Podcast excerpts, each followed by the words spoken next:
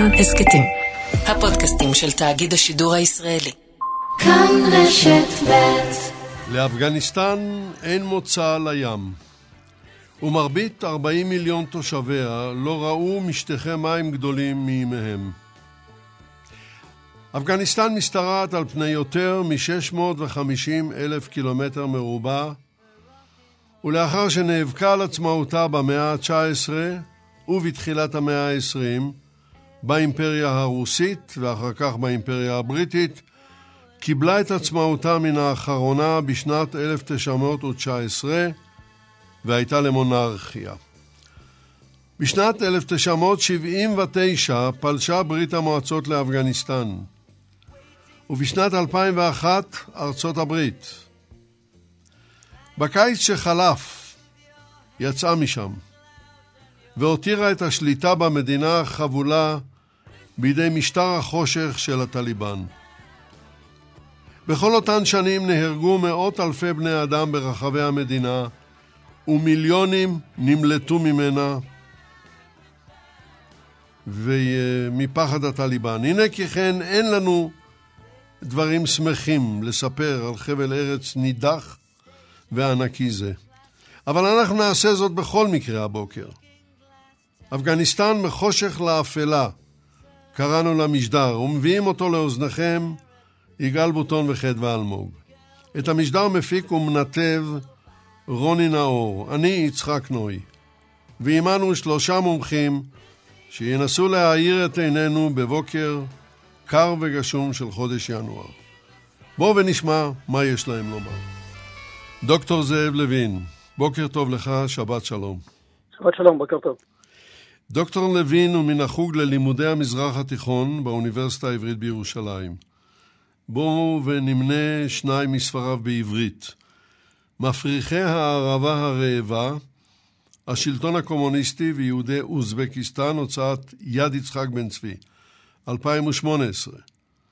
והספר מרכז אסיה, בוכרה ואפגניסטן, בעריכתו של דוקטור לוין בהוצאת יד יצחק בן צבי, בשנה שעברה, 2021.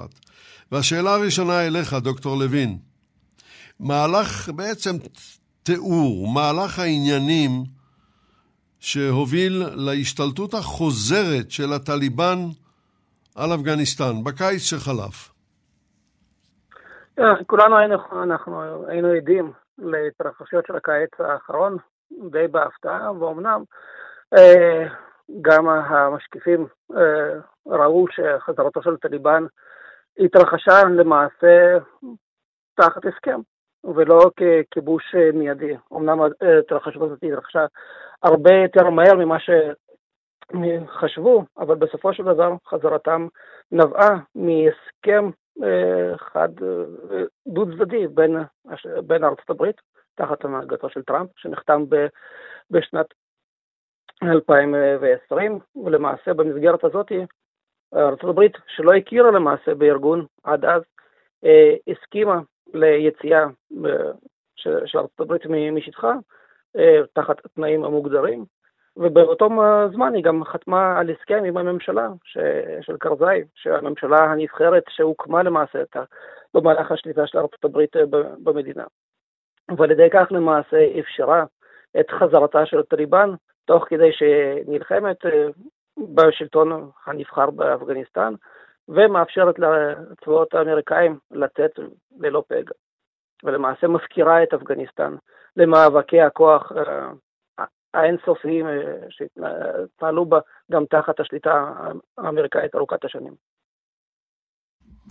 כן, זהו תיאור קצר ואכזרי של מהלך הדברים האחרון. אני רוצה כרגע, בשלב זה, לעבור למומחה השני שלנו, והוא דוקטור דן דבוסקין. בוקר טוב גם לך, שבת שלום. בוקר טוב לך ולכל המאזינים, שבת שלום. דוקטור דבוסקין הוא כלכלן, חקלאי או חקלאי, המתמחה בפרויקטים בינלאומיים של פיתוח חקלאי. והשאלה אליך היא, הואיל ואפגניסטן היא אחת ממקורות האופיום שממנו עושים הירואין, הגדולים בעולם, איך החל גידול האופיום באפגניסטן, דוקטור דבוסקין? טוב, מה שאנחנו צריכים קצת אה, קודם כל להבין באיזה סביבה אנחנו מדברים. אנחנו מדברים על אה, מדינה שהיא בעיקרה חקלאית, אין לה כמו הוצאה לים, כפי שאמרת קודם. המדינה הזאת שופעת אה, עם הרבה מאוד מים שבאים שם מהערים המאוד גבוהים, מעל 3,000 מטר, ובעיקר חלק גדול מאוד של המים יורד לאזור המדברי, שהוא ממש האזור המתאים ביותר לגידול הפרג, שממנו מפיקים את האופיום. במדינה הזאת אין תעשייה, אין, בטח שאין אין הייטק, למעשה אין כלום חוץ מחקלאות, אבל גם בנושא החקלאות, למעשה המדינה הזאת כל כך רחוקה מכל מוצר לים, שבעצם אי אפשר כמעט לייצא שום דבר, והכל מתבסס בעצם על השוק הפנימי, כאשר הגידול היחידי שגם מתאים מאוד לאזור וגם אפשר לייצא אותו, וזה מה שקורה, זה בעצם האופיום. אה, מבחינת התנאים הנדרשים, זה ממש התנאים האופטימליים ביותר, שאפשר לומר שצריכים לצורך אותו גידול, שהוא היום משתרע על פני שטחים ענקיים. יש היום לפי הערכה, בשנה האחרונה, משהו כמו 2.5 מיליון דונם של שטחים שברובם מושקים, שבהם מגדלים את האופיום בעיקר בדרום. באזור הדרום, שאנחנו מדברים עליו, אנחנו מדברים על אה, פרובינצ, הפרובינציה שנקראת הלמנד, ששם מגדלים 90% מכל האופיום שבאפגניסטן, או סליחה, שאפגניסטן בעצם אה, מספקת לשוק, ומתוך זה כמעט הכל, או 80%, מגודל במחוז אחד שנקרא הלמנד, ולשם בעצם אה, הגענו בתחילת 2004. עכשיו, אני לא רוצה לעבור כרגע על כל ההיסטוריה, כי כבר ציינו את זה, בסופו של דבר, גם אחרי שהרוסים או ברית המועצות בעצם יצאה והטליבן השתלט, ואנחנו מדברים פה על שנות ה-90, בעצם אחרי שאפגניסטן הפכה למוקד עולמי לטרור, הייתה הפלישה של האמריקאים ב-2001, אחרי מה שנקרא 9-11, מסלקים את הטליבן, שבעצם ברח, הסתתר, חלק עברו לפקיסטן, חלק הסתתרו בערים, ובעצם פה מתחיל התקופה האמריקאית. אז על בעצם... התקופה האמריקאית אנחנו נדבר בסיבוב הבא, אה, דוקטור דבוסקין. אנא, בוא, בוא יישאר איתנו כאן, אבל אני רציתי רק להעיר הערה. שטחה הכולל של מדינת ישראל, שלנו, הוא 20 מיליון דונם.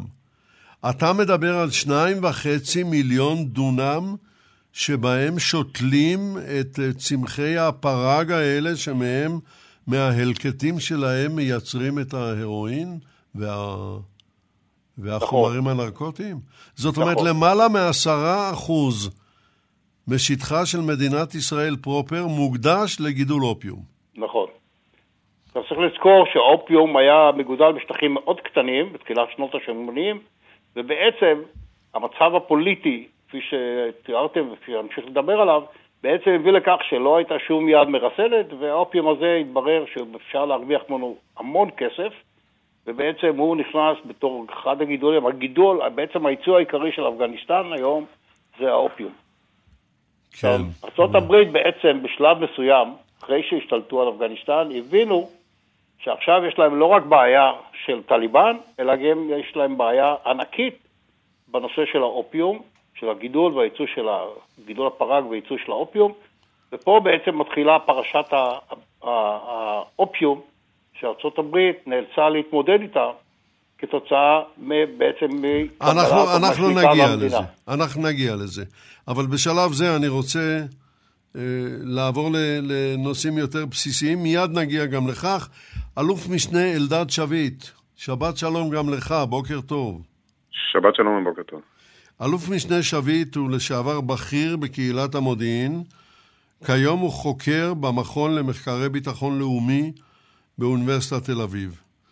והשאלה אליך היא, איך אנחנו, או בוא נתחיל מזה, ההתערבות האמריקנית באפגניסטן, אחרי ההתערבות הסובייטית. בוא נתחיל מההתערבות האמריקנית. כן, אה, קודם כל, בהמשך לפתיחה המדויקת שלך על אפגניסטן, צריך להגיד גם שהמדינה היא אה, מהווה צומת אסטרטגי במרכז אסיה, ותמיד אה, שאבה אליה גורמים חיצוניים. שמצד אחד חשבו שיש חשיבות רבה להיות שם, מצד שני גם המדינה הזאת מכונה בית הקברות לאימפריה, משום שהיא משכה, אבל אף אחד מהם לא הצליח למשה לשלוט. כך היה עם ברית המועצות, וכך היה גם המשך עם האמריקאים. כמו שכבר נאמר, הכניסה או הפלישה או הכניסה האמריקאית לאפגניסטן באה לאחר אה, אירועי 11 בספטמבר 2001, שבוצעו על ידי אה, אל-קאעידה, שמצאה מקלט אה, ושטח להתארגנות באפגניסטן. אנחנו הזאת... מדברים על הפלת מגדלי התאומים עם כמעט 3,000 הרוגים. לא רק את מגדלי התאומים, גם uh, פגיעה ב... כן, בפנטגון, נכון. בפנטגון, וכוונה לפגוע כנראה גם בקונגרס, שסוכלה על ידי uh, אנשי, ה... אנשי, על ידי נושאי המטוס שהפילו את עצמם. עכשיו, כשהאמריקאים פלשו לאפגניסטן, בראייתם היה, היה להם שלוש מטרות. האחד, המטרה הייתה כמובן לסלק את אל-קאעידה מהמדינה ולפגוע בו פגיעה אנושה. אה, מטרה שנייה הייתה לעקור את המשטר הרדיקלי הפונדמנטליסטי של הטליבן מאפגניסטן, שבחסותו פעל אל-קאעידה. והמטרה השלישית היה לסייע להקים משטר אלטרנטיבי דמוקרטי, אולי ליברלי יותר, שיוכל להרתיע אה, ארגוני טרור ותומכיהם אה, מלהתבסס באפגניסטן ולפגוע בארצות הברית או במערב לאחר מכן. עכשיו, צריך להיות כן עם העובדות. בהתחלה הייתה הצלחה אדירה מבחינת האמריקאים. תוך זמן קצר, באמת אל-קאעידה נפגע קשות, הוא סולק. מאפגניסטן, הוא נאלץ לגלות לפקיסטן אה, ולאיראן, הוא הורחק מכל המאחזים אה, שהיו לו אה, באפגניסטן, ולאחר מכן גם הוקם ממשל חדש בראשות קריזאי, שלמעשה היה נשיא לכל אורך התקופה שבה האמריקאים שלטו, ב, או היו, נכחו באפגניסטן, וגם נעשו בחירות, נראה היה כאילו מתבסס איזשהו אה, אה, שלטון יותר פתוח, שכמובן התמודד עם הרבה מאוד בעיות, אבל נראה ככה היה. מה שקרה זה שב-2003, למעשה, ארה"ב גם פל, פלשה לעיראק, אה, בעקבות אה, הפלישה העיראקית לכווית, כך שלמעשה היה פה הסטה של תשומת הלב של ארה"ב מהטליבן ואל-קאעידה לטובת, אה, לטובת המהלכים אה, אה, בעיראק. החוסר היכולת לנהל מערכות בשתי, בשתי מקומות למעשה אפשר אה, לטליבן ולקאידה להתאושש, ושוב איכשהו להתבסס ב, אה, אה, באפגניס, באפגניסטן ולנהל איזשהו מאבק, מאבקים מול, מול המש, הממשל המרכזי. כך שבניגוד אה, לתכנון המקורי, אה, בשנים לאחר מכן ארה"ב נאלצה שוב ושוב ושוב לתגבר את, אה, את הכוחות שלה באפגניסטן ולהתמודד לאורך כל השנים עם uh, מאבקים קשים מאוד עם, עם, עם הטליבן. צריך לזכור שעד שארצות הברית נסוגה מאפגניסטן בספטמבר uh, 2021, uh, היו יותר מ-22 אלף נפגעים אמריקאים, שמתוכם 2,400 קורבנות, נדבר רק על אמריקאים, שלא לדבר על אה, אלפים של הרוגים מקרב קבלנים ולאומים אחרים ואפגנים אה, ומאות אלפי אפגנים הרוגים ופצועים אה, של, של המדינה עצמה. עוד נקודה אחת שהייתה מאוד חשובה כשארה"ב תכננה את הצעדים הבאים שלה, זה היה העלות הכספית האדירה. ארה"ב השקיעה יותר משני טריליון דולר במהלך שנותיה באפגניסטן, ולפי מחקר שנערך לאחרונה, אה, הושקעו רק 89, 89 מיליארד דולר בכוחות הביטחון. זה חשוב מאוד כדי להבין אחר כך כשנדבר על, על היציאה האמריקאית אה, מאפגניסטן, כולל מה שנאמר מקודם, קמפיין נגד הסמים שהושקעו בו בין 2002 ל-2021 יותר מכ-9 מיליארד אה, דולר, ומי שניתן היה לדעת בדיוק מהי התוצאה של ההשקעה.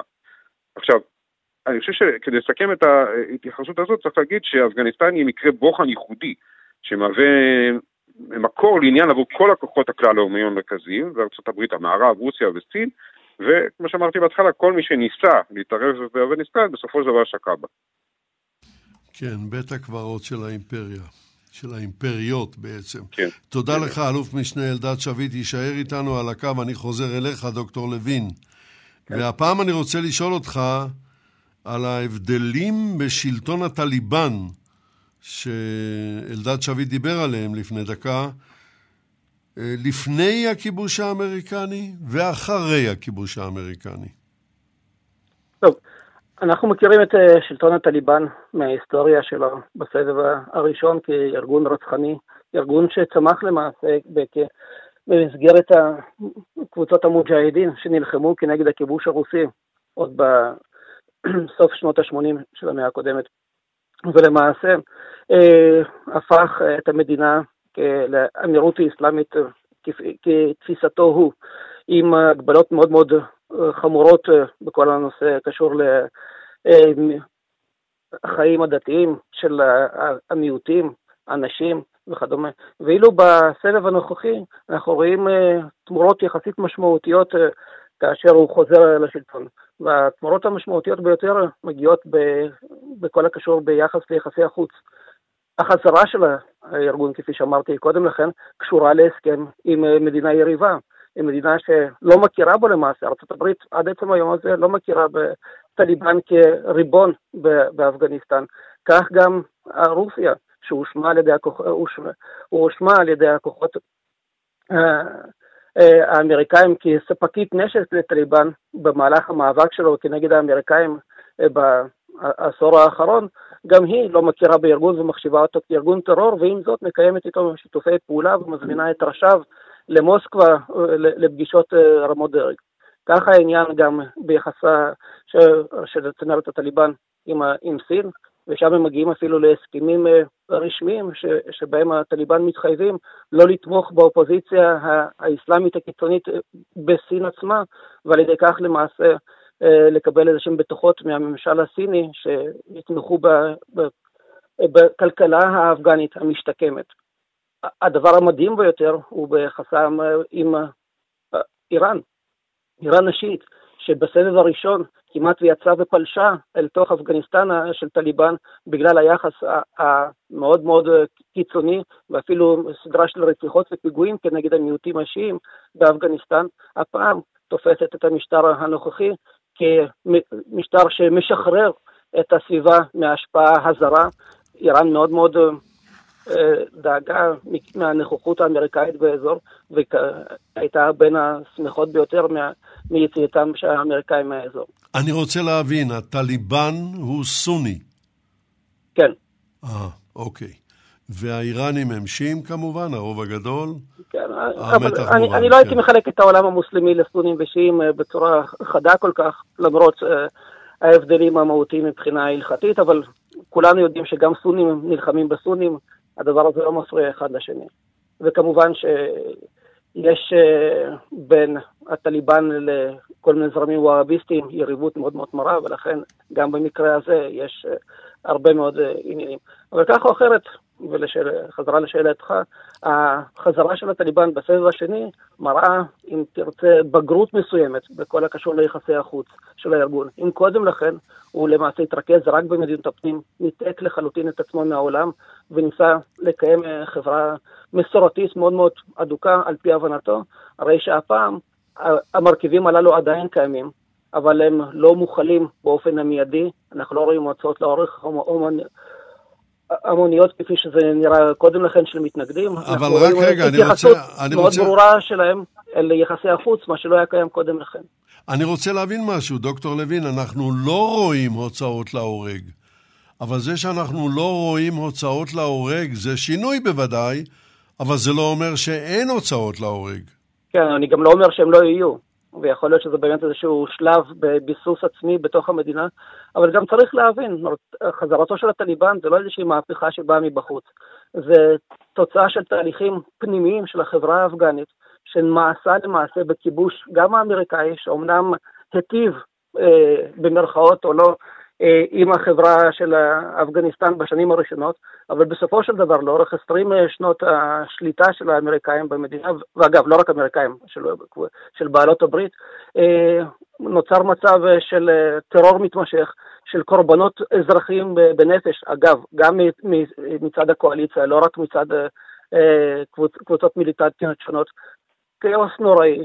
הידרדרות של כלכלה, כלכלה וגם של החברה. החברה האפגנית בסופו של דבר היא מאוד מאוד מסורתית. גם באזורים הצפוניים שהם לכאורה מתקדמים וכאלה שהיו מחוץ לשליטה של טליבן בסבב הראשון, גם שם החברה בסופו של דבר היא מאוד מאוד מסורתית, מאוד מאוד אדוקה, גם ביחס לאוכלוסיית הנשים שבה. ולכן חזרה של הטליבן, שהגיעה בוודאי בחסות של פקיסטן השכונה, שמימנה אותו לאורך השנים, ימנה את הבכירים שבו ותומכת בו באופן המובהק עד עצם היום הזה, הרי שהגעתם היא לא חיצונית, אלא למעשה תשובה של ריאקציה פנימית לחוסר היכולת של אותם אימפריות חיצוניות או כוחות חיצוניים לייצר איזושהי מציאות חברתית חדשה באפגניסטן. אני, אני רוצה למצוא קו של אופטימיות בדברים שאמרת. עולה מכאן אולי שהטליבן כן יצליח להרגיע את החברה האפגנית המסורתית? השאלה למה אתה מתכוון. אומרת, האם הוא יכול, יכול ליצור דמיליטריזציה של החברה ולגרום לכך שהפלגים היריבים, ברוני הנשק או הסמים של המדינה יניחו את נשקם ויפנו לחקלאות של שלום? אני מסופק. אה, כן, נכון, נראה, לפחות על פי החצי השנה הראשונה שלהם בשלטון, שהם כן מצליחים לאחד אה, את הקרעים כנגד איזשהו אויב משותף. וכרגע עדיין לא היו בחירות אה, באפגניסטן ולא הייתה איזשהו ייצוב. אני, לא, אני בספק אם יהיה משהו בדגם הדמוקרטי המוכר לנו אה, כדי להפוך את אפגניסטן לאיזושהי מדינה יציבה. אגב, היא עדיין לא מוכרת על ידי מדינות העולם וגם לא האו"ם. כן, כן, הדברים האלה ברורים. דוקטור דבוסקין, בואו ונתקדם בעקבות uh, התקוות על חקלאות שתהיה שם, אנחנו נגיע גם לזה, אבל בשלב זה אני רוצה לשאול אותך, מה קרה בנושא האופיום מאז פלישת ארצות הברית לאפגניסטן? התחלת לדבר על זה והפסקתי אותך, אז בוא תגיד את זה עכשיו. טוב, אני רוצה להמשיך פה על אה, גבי מה שאמר אלדד קודם. בעצם במטרות של הפלישה האמריקאית לאפגניסטן לא היה, הנושא של הסמים בכלל לא הופיע בתוך האג'נדה הזאת. אולי עם אג'נדות אה, ביטחוניות, טרוריסטים וכדומה, אבל הנושא של האופיום בכלל אה, לא עלה על הפרק. והאמריקאים, אה, אחרי שכבשו את אפגניסטן, פתאום התחילו להבין שמתחת לשלטונם מייצרים אלפי טונות, אנחנו מדברים על אלפי טונות של אופיום, ממש מתחתם, ובעצם הרבה לא עושים בעניין. עכשיו, אה, הממשל אז, הם ניסו גם אה, לשכנע את אה, הגנרלים של הצבא שיעשו משהו, הגנרלים של הצבא פשוט אמרו, אנחנו באנו להילחם בטרוריסטים ולא להילחם בחקלאים קטנים ומסכנים שמגדלים אופיום, ולמעשה סירבו לעשות שום דבר רציני, ואז ארה"ב מצאה את עצמה עם כל הקטע של הגידול האופיום. פה כבר נכנסו גורמים אחרים, אמרו, בסדר, אנחנו צריכים עכשיו ללמד אותם את אותם חקלאים איך לגדל גידולים אחרים, לא גידולים נרקוטיים, לא אופיום, במקום זה שילמדו לגדל בשיטות הכי מודרניות ומתקדמות, כותנה, תירס, כל מיני גידולים אחרים שאפשר שם גם כן לגדל, ולצורך זה התחילו לשפוך כסף בכמויות אדירות, כפי שהוזכר קודם, על נושא של להעביר את אותם חקלאים לגידולים אחרים. ופה בעצם אנחנו נכנסים לתמונה, בעצם פנו אל ישראל שישראל תייצא לשם טכנולוגיה חקלאית מתקדמת, בעיקר את נושא הטפטוף, כדי שאפשר יהיה להכניס את החקלאים לחקלאות הרבה יותר מודרנית ולהעביר אותם לגידולים אחרים. אנחנו בעצם באנו בשנת, בתחילת 2004 לשם בשביל לבחון בעצם מה קורה בנושא הזה. כאשר כל הנושא הזה מומן דרך אה, USAID, האגף במשרד החוץ האמריקאי, לצורך עזרה, והלכנו לאותו מחוז הלמן, ששם מגדלים את כל האופיום, בשביל לראות איך העסק הזה עובד ולהמציא להם דוח מקצועי על מה שקורה. וכמובן שהתברר שבעצם כל הניסיונות האלה של האמריקאים לשכנע את החקלאים הקטנים המסכנים לעבור מגידול אופיום לגידול אחר לא הצליח, בסיבה אחת פשוטה, שההכנסה שאותם חקלאים קטנים קיבלו מגידול האופיום הייתה כל כך יותר גבוהה מכל דבר אחר, שבכלל אי אפשר היה לדבר על אותם, על גידולים פשוטים כמו כותנה, רק לתת לשם המחשה.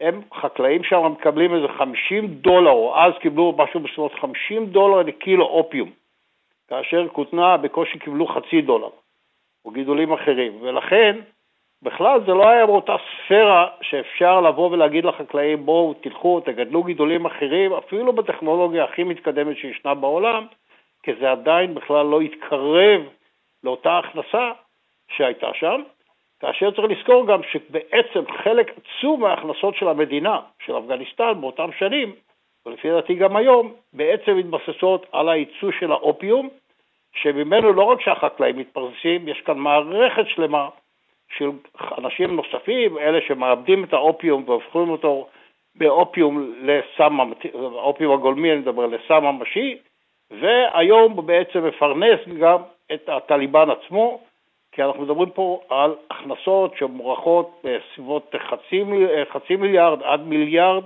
דולר בשנה, שמזה גובים מיסים בצורה מסודרת זו או אחרת, אבל בעצם זה מפרנס חלק עצום מהכלכלה האפגנית. וכך זה היה, וכך בעצם אה, זה נמשך עד עצם היום הזה. טוב, עכשיו יש לי שאלה אחרת, מזן אחר לגמרי. הלו ארצות הברית היא לא בדיוק מדינה שאין בה חקלאות מודרנית. את הפלאים הגדולים שאנחנו עושים, האמריקנים יודעים יפה מאוד. למה הם פונים לישראל שתעזור בנושא החקלאי? למה הם פונים אליכם? הם לא יכולים לשלוח אנשים שלהם? הם אה, בעצם, האנשים שפנו אלינו, אה, היו בעצם מודעים לזה שישראל, צריך לזכור שאנחנו מדברים שם על תנאים מדבריים. של גידול חקלאות בתנאים מדבריים, וישראל כמובן כבר אז הייתה מאוד מפורסמת, חקלאות בישראל הייתה מאוד מפורסמת בניצול של טכנולוגיה חקלאית מתקדמת בשביל לגדל גידולים בתנאים הכי מדבריים שישנם. וזה, ישראל אה, מאז ועד היום הזה בעצם מובילה את התחומים האלה, ולכן פנו לישראל שינסו גם להביא זנים חדשים, וככה זה גם היה, וגם להכניס את הטכנולוגיות, אני אומר בעיקר זה היה טכנולוגיות של השקיה מתקדמת, טפטוף שבעצם ישראל עד היום הזה מובילה את התחום הזה בכל החקלאות העולמית. וככה בעצם הגיעו נטפים, שהייתה אז הספק העיקרי של ציוד ההשקיה, בעצם יצאה באותם שנים, אני מדבר פה על שנות uh, ה-90, uh, שנות, uh, סליחה, שנות ה-2000, יצאה כמויות גדולות מאוד של ציוד טפטוף לאפגניסטן, כמובן שזה לא הופיע בשם של, של, של ישראל, וכמובן אי אפשר היה גם לשייך את זה לנטפים, כי זה הופיע בכל מיני שמות אחרים של חברות ממקומות אחרים בעולם, אבל זה בעצם מה שקרה. כן, אבל בסופו של דבר זה הכל היה בוקיס ריקי. זה אנחנו כבר למדנו. בוא יישאר איתנו, המשך להיות איתנו על הקו. אני שב אליך, דוקטור זאב לוין, ואני רוצה לשמוע כמה מילים על ההבדלים ולא דיברנו על זה עד עכשיו, על ההבדלים בין הכיבוש הסובייטי של אפגניסטן לבין הכיבוש האמריקני. טוב, אז אם אה, באמת אה, ניכנס קצת אה, עמוק יותר לתוך ההיסטוריה ונראה את שני הכיבושים האחרונים בהיסטוריה המודרנית שעברו לאפגניסטן, נראה הבדלים די מהותיים. אגב, אפשר לתוך העניין הזה לצרף גם את ניסיונותיה של בריטניה, שגם היא כאימפריה ניסתה לכבוש את אפגניסטן ולהשתלט עליה במהלך המאה ה-19 וניהלה אה, שלוש מלחמות רציפות אה, כנגדה, וגם היא נכשלה. ורוסיה של בריא, ברית המועצות אה, דאז מגיעה לאפגניסטן היא כתומכת של שלטון סוציאליסטי, תומכת במה, בשלטון פוסט-מהפכני, ומנסה למעשה לייצב ולעזור לאותו השלטון ולפתח את החברה האזרחית. אגב, בנקודה הזאת אפשר לראות אה, גם אה, דמיון לכך, מה שדיברנו עליו כרגע. ארה"ב גם היא מגיעה, אמנם בנסיבות אחרות אה, לגמרי, של מלחמה בטרור עולמי לאפגניסטן, אבל גם היא בסופו של דבר נאלצת להתמודד עם קשיים סוציאליים ולנסות ולפתור את הבעיות הכלכליות של המדינה ודרכן להשפיע ולשפר את המצב החברתי. תקופתה של השליטה או המלחמה, הנוכחות של הרוסית באפגניסטן, נעשו מאמצים מאוד מאוד משמעותיים בפיתוח החברתי והכלכלי. תשתיות המדינה, חלקן אגב עובדות עד עצם היום הזה, נבנו בתקופה הסובייטית דאז.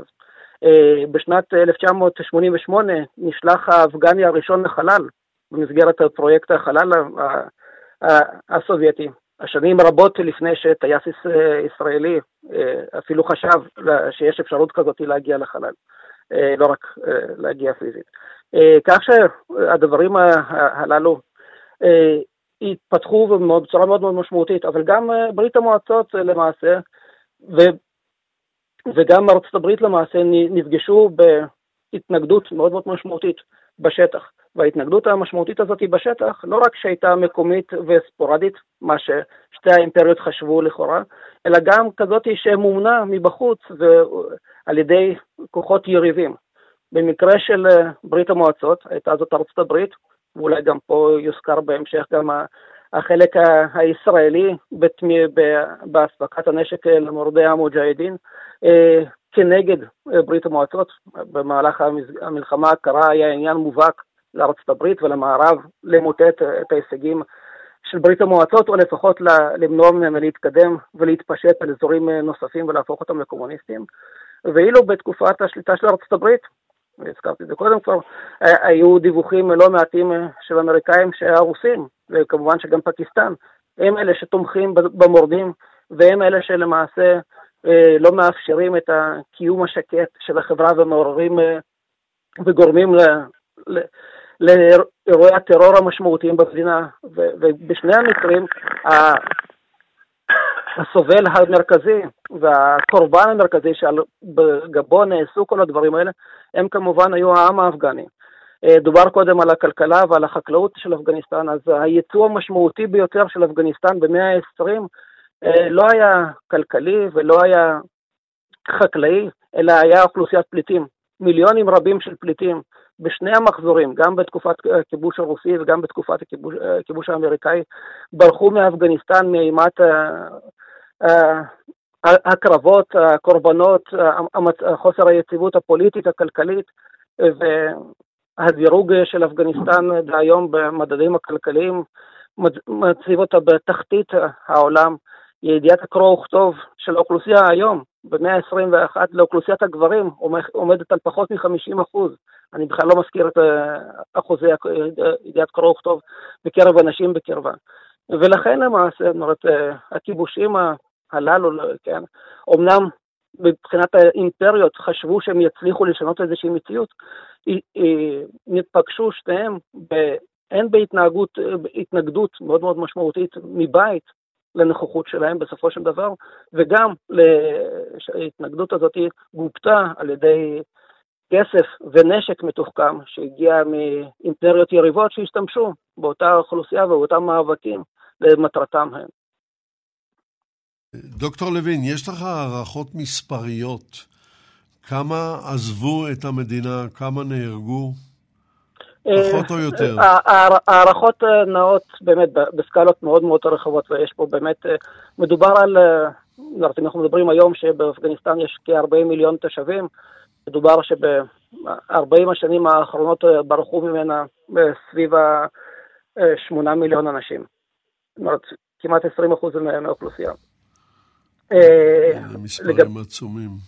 כן, ורוב הפליטים ברחו לאיראן או, או לפקיסטן. חלקים אחרים, כמו שראינו בתמונות הנוראיות האלה, הצליחו למצוא, את, של הקיץ כמובן, שהצליחו למצוא את דרכם למערב או לאזורים אחרים. אה, המצב הוא, שוב, החברתי והכלכלי באפגניסטן הוא, הוא, הוא מהנמוכים והפגיעים בעולם.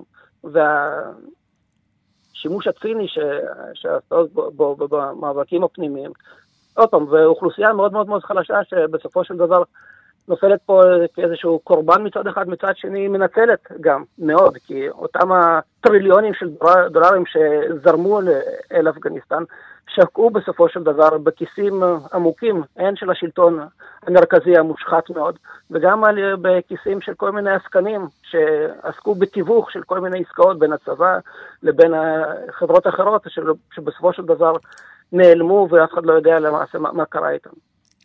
סכומי כסף דמיוניים מדובר, דמיוניים. כן. טוב, יישאר איתנו על הקו, אני חוזר אליך, דוקטור דבוסקין. מה היה חלקה של אה, ישראל במאבק באופיום, כשהתברר שזה האסון הגדול? טוב, כפי שכבר ציינתי קודם, בעצם אה, ישראל התחילה בתחילת, אחרי הכניסה של האמריקאים, התחילה לייצא ולשלוח טכנולוגיה חקלאית אה, ישראלית מתקדמת לאפגניסטן, בשביל לעשות את ההסבה שכולם קיוו שתקרה מהחקלאות של האופיום לחקלאות של גידולים אחרים. וזה התבטא, אמרתי גם אה, בנושא של, בעיקר בנושא של השקיה, אבל גם בדברים אחרים, יש שם שטחים ענקיים באפגניסטן, דרך אגב, שפותחו בעזרת כסף אמריקאי בשנות ה-60, שטחים ענקיים של השקיה, כולם, אה, חלקם הגדול מתבסס על מים בעצם שבאים מהערים הגבוהים ויורדים לכיוון המדבר, לכיוון דרום, מדבר רג'יסטן, ועליה בעצם אה, גם בנויה תשתית של גידול האופיום וגם קצת גידולים אחרים שקורים איתם. ובמקביל גם הוקמו שם כל מיני חוות לפיתוח זנים והדרכה חקלאית כפי שקיימת אה, במדינות אחרות. זה הכל בעצם היה, במידה רבה זה היה מבוסס על ידע ישראלי. זה שזה לא כך חזר להקטין את השטח של האופיום, זה כבר סיפור אחר, שאחר כך אולי נעמוד עליו, שבעצם אה, פה פשוט המציאות הכלכלית טפחה על פניהם של כל אלה שניסו וחשבו שהם יכולים בשיטות נועם להעביר את החקלאים או לשכנע את החקלאים להפסיק לגדל אופיום ולעבור לגידולים אחרים. זה אנחנו כבר יודעים היום וגם קצת ידענו את זה מעבר, ששיטות נועם מה שאני קורא שיטת uh, הגזר, בהחלט uh, לא עובדת כאשר יש לנו גידול שהוא uh, פשוט uh, נותן הכנסה שבכלל uh, לא, לא משתווה לשום דבר אחר. אז uh, אפשר לומר שכל הניסיון הזה בעצם uh, די נכשל.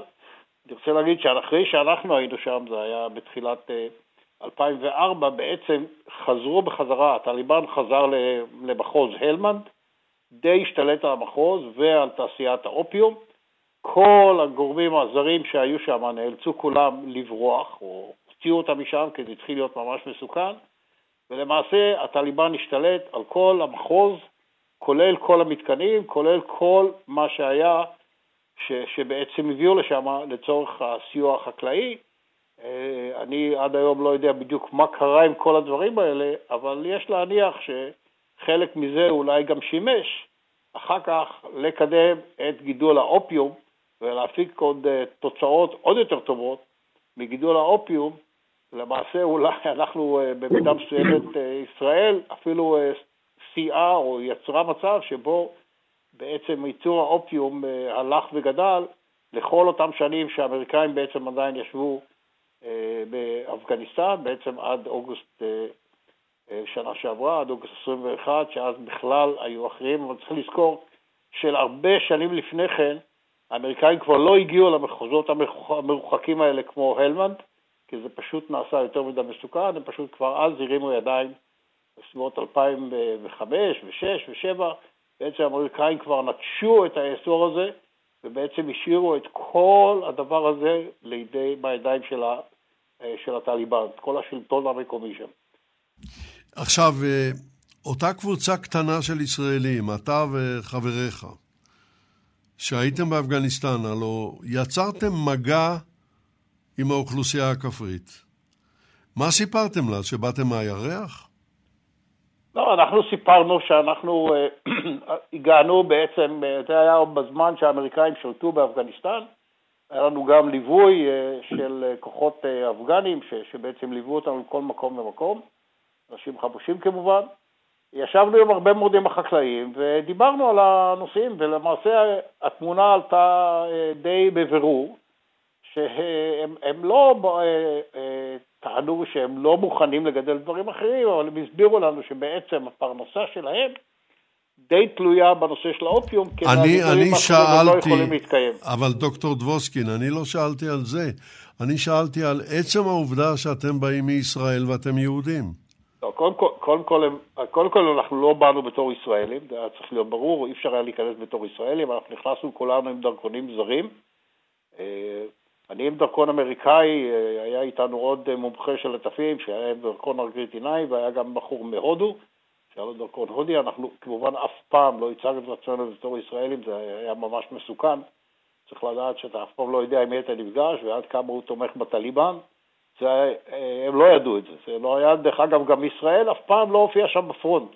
כל מה שנעשה זה נעשה דרך חברות אחרות, שהן היו בעצם החברות המתווכות, הייתה חברה אחת גדולה מסינגפור, ובעצם אה, הנושא הישראלי לא עמד שם בפרונט. אנחנו כמובן ראינו את הציוד, ראינו שזה ציוד בעצם, היה ברור לנו שזה ציוד ישראלי, אבל זה לא הופיע בשום מקום. זה היה, יכול היה להיות ממש ממש מסוכן. כן, אני חוזר אליך, אלוף משנה אלדד שביט. היציאה האמריקנית מאפגניסטן היא הייתה לפני זמן קצר מאוד. זה היה ממש הקיץ. והיא עוררה ומעוררת חלחלה בכל אדם שסבר או האמין אפילו במקצת לדבריו של הנשיא ביידן, שבנינו צבא חזק והם יחזיקו מעמד וכל הדבר הזה יתמוטט כמו בניין קלפים. מה היה שם? אה, נכון, אין ספק שבחודשים האחרונים אנחנו עוסקים רבות בנסיגה האמריקאית והמשמעויות שלה, אבל צריך לזכור שלמעשה עצם הרעיון או הכוונה לצאת אה, מאפגניסטן העסיקה את כל הממשלים האחרונים אה, אחרי בוש, גם אובמה, גם טראמפ ובסוף ביידן, כולם התעסקו באיך לצאת מאפגניסטן. אפילו יותר מזה, טראמפ עצמו ניהל למעשה דיון או משא ומתן עם השטן עצמו. אה, נציגיו של אה, טראמפ חתמו הסכם אחרי מום ארוך מאוד שהתנהל בדוחה שבקטר עם הטליבן על איך, איך בסופו של דבר תתבצע הנסיגה. עכשיו יש שתי סיבות, שתי סיבות מרכזיות למה ארה"ב למעשה הבינה שהיא לא יכולה יותר להישאר באפגניסטן וחיפשה את הדרך לצאת משם. קודם כל, הפוליטיקה האמריקאית הפנימית. חוסר הפופולריות של הנוכחות האמריקאית באפגניסטן, בעיקר בגלל העלות הגבוהה, המשאבים הגדולים והחיי אדם שהושקעו בנוכחות האמריקאית שם, הפכה להיות בלתי פופולרית, וכל נשיא אה, שרצה להיבחר מחדש, כולל טראמפ עצמו, רצה איזשהו הישג כדי להראות שהוא עושה את המאמצים לצאת מאפגניסטן. נקודה שנייה, צריך להגיד שהתבוסה של דאעש אה, וההישגים המשמעותיים מאוד של אה, ארה"ב מול למעשה השלוחה המסוכנת ביותר של אל-קאעידה, גרמו לכך שכל האיום הזה בראייה האמריקאית הלך ודעך, ובזמן שארה"ב צריכה להתמודד עם אה, אתגרים משמעותיים אחרים ברחבי העולם, בעיקר במסגרת התחרות עם המעצמות, רוסיה ו- אה, וסין. לכן אה, ההבנה בארצות הברית הייתה שצריך לצאת, השאלה היא רק איך יוצאים, ושאת איום הטרור, אם יהיה איום כזה טרור, אפשר לעשות באמצעות מה שנקרא מיקור חוץ, תקיפות מזל"טים אה, והיבטים אחרים שהצבא האמריקאי או גורמים אחרים יכול לנהל מולה. ולכן, בסופו של דבר, המתווה של היציאה, עזוב כרגע את הימים האחרונים שלה לפני היציאה, המתווה של היציאה של, שביידן אה, אה, קידם, היה למעשה המתווה שעליו הוסכם בתקופה של טראמפ, שטראמפ והיה בתוך החוז, ההסכם הזה שנחתם עם, ה, עם הטליבן. מה שבאמת העיב כמובן, כמו שהזכרת על, על הנסיגה, היה המראות של המראות, הנסיגה הכאוטית הזאת והמראות של הימים האחרונים, שלמעשה בהיבט האסטרטגי אפשר להגיד שהם היו ההוכחה הכי טובה אה, לכישלון של ארה"ב והמאמצים לבנות אומה על פי מודל אה, דמוקרטי מערבי. זה מה שארצות הברית אה, למעשה עשה. אם האמריקאים היו נסוגים עוד לפני זה ולא היו מחכים ומחכים ומחכים, סביר להניח שההצלחה הייתה רבה יותר. בכל מקרה, צריך להגיד שלמרות המראות האי-נעימים האלה ולמרות הזעזוע האדיר גם בארצות הברית וגם מחוץ אה, אה, לארצות הברית, ההחלטה של ביידן ליישם את הנסיגה הזאת הייתה בלתי נמנעת. יכול להיות אין נסיגות אה, טובות, וכמו שאמרו, ו, ולמעשה היא שיקפה את ההבנה של מגבלות הכוח של ארצות הברית ואת, ואת הצורך שלו לממש את הכוונות של אה, קודמיו. ולמעשה, גם אם אה, אה, אה, תיזכר לו היציאה הזאת, אני לא בטוח שמבחינה פוליטית, על ציר הזמן, אה, ביידן ינזק בהיבט, בתוך ארצות הברית. יכול להיות שתכף אפשר לדבר על המשמעויות האזוריות, אבל ודאי לא בתוך אה, ארה"ב, כי בסופו של דבר מרבית, התוש... מרבית האזרחים האמריקאים רצו ביציאה הזאת, כלומר לא רצו שתהיה ככה, אבל רצו שתהיה כפי, ש... כפי, ש... כפי, ש... כפי שכבר הבטיחו גם נשיאים אה, קודמים. ובכל מקרה גם אה, יכול, אתה יכול, יכול להפנות קשב לאתגרים אחרים. צריך להגיד גם שמבחינת ארצות הברית, ביידן גם אמר את זה, שסין, רוסיה ומדינות אחרות שסובבות את אפגניסטן ויכולות להינזק ולהיפגע מהנסיגה האמריקאית, היו רוצות שארצות הברית תישאר בביצה האפגנית, ומבחינת ארצות הברית יש לזה גם אה, אה, יכולת לנצל את זה מהיבט האסטרטגיה ארוך הטווח. עכשיו, בדקה קצרה, איך זה משפיע על ישראל? דקה לא תספיק, אבל אני אגיד שיש שלושה, שלושה אה, אה, מרכזיים. הדבר הכי, הדבר הטריוויאלי, האם זה יגביר את הטרור נגד ישראל או לא יגביר את הטרור הישראלי, קשה כרגע להגיד, אבל בהחלט יכול להיות שאנחנו נראה יותר טרור אסלאמי נגד ישראל, למרות שקאידה לא כרגע מכוונת את יעדיה מול ישראל, וארצות הברית גם אה, יכולה להתנהל לזה. שתי נקודות מרכזיות, אחת זה ההתנהלות האזורית של איראן.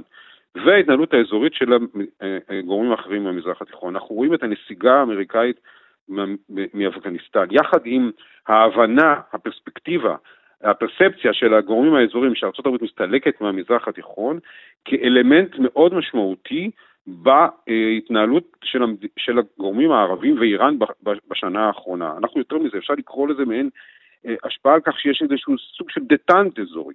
אנחנו רואים ממקום שבו היו מחנות, אנחנו רואים הרבה מאוד אינטראקציות בין המחנות, הסעודים עם האיראנים, המע"מים עם האיראנים, הטורקים רוצים, המצרים רוצים, הירדנים מדברים עם בשאר אסד, כל הדינמיקה הזאת שנוצרה במזרח התיכון בשנה האחרונה, היא נובעת בין היתר מההבנה שארה"ב אה, אה, אה, עוזבת, סדרי העדיפויות שלה משתנים, וישראל צריכה, צריכה להיערך למקום הזה ולהפגין נכסיות לארצות הברית אה, באופן שבו אה, אה, ישראל יוכל לממש ערכים ויעדים שארצות הברית לא תוכל יותר לעשות את זה בגלל, בגלל השינוי בסדרי העדיפויות ובמקום שלה במזרח התיכון. כן. טוב, אני חוזר אליך, דוקטור לוין. אנחנו לא נספיק לדבר על הכל, אבל לא הייתי רוצה, לא הייתי מבקש לסיים את התוכנית הזאת בלי שתאמר לנו כמה מילים על היהודים באפגניסטן. טוב, ההיסטוריה של הנוכחות היהודית אה, של, באפגניסטן היא בת אה, כנראה אלפי שנים. וכבר אפשר לציין שההיסטוריה הזאת נגמרה. אה, עם יציאת האמריקאים, שמענו גם על יציאתו של היהודי האחרון מגבולותיה.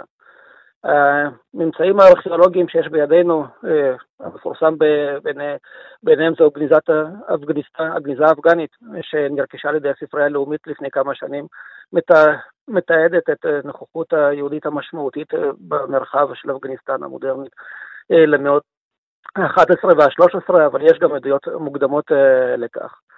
קהילה יהודית למעשה שהתפתחה, שהייתה קיימת במרחב הזה, אה, הייתה חלק מהקהילה, נקרא שחיה בתפוצה הפרסית הרחבה, שהתפתחה בין אה, איראן אה, לבין מרחב המרכז האסייתי, יהודי בוכרה, והם מאותה תפוצה.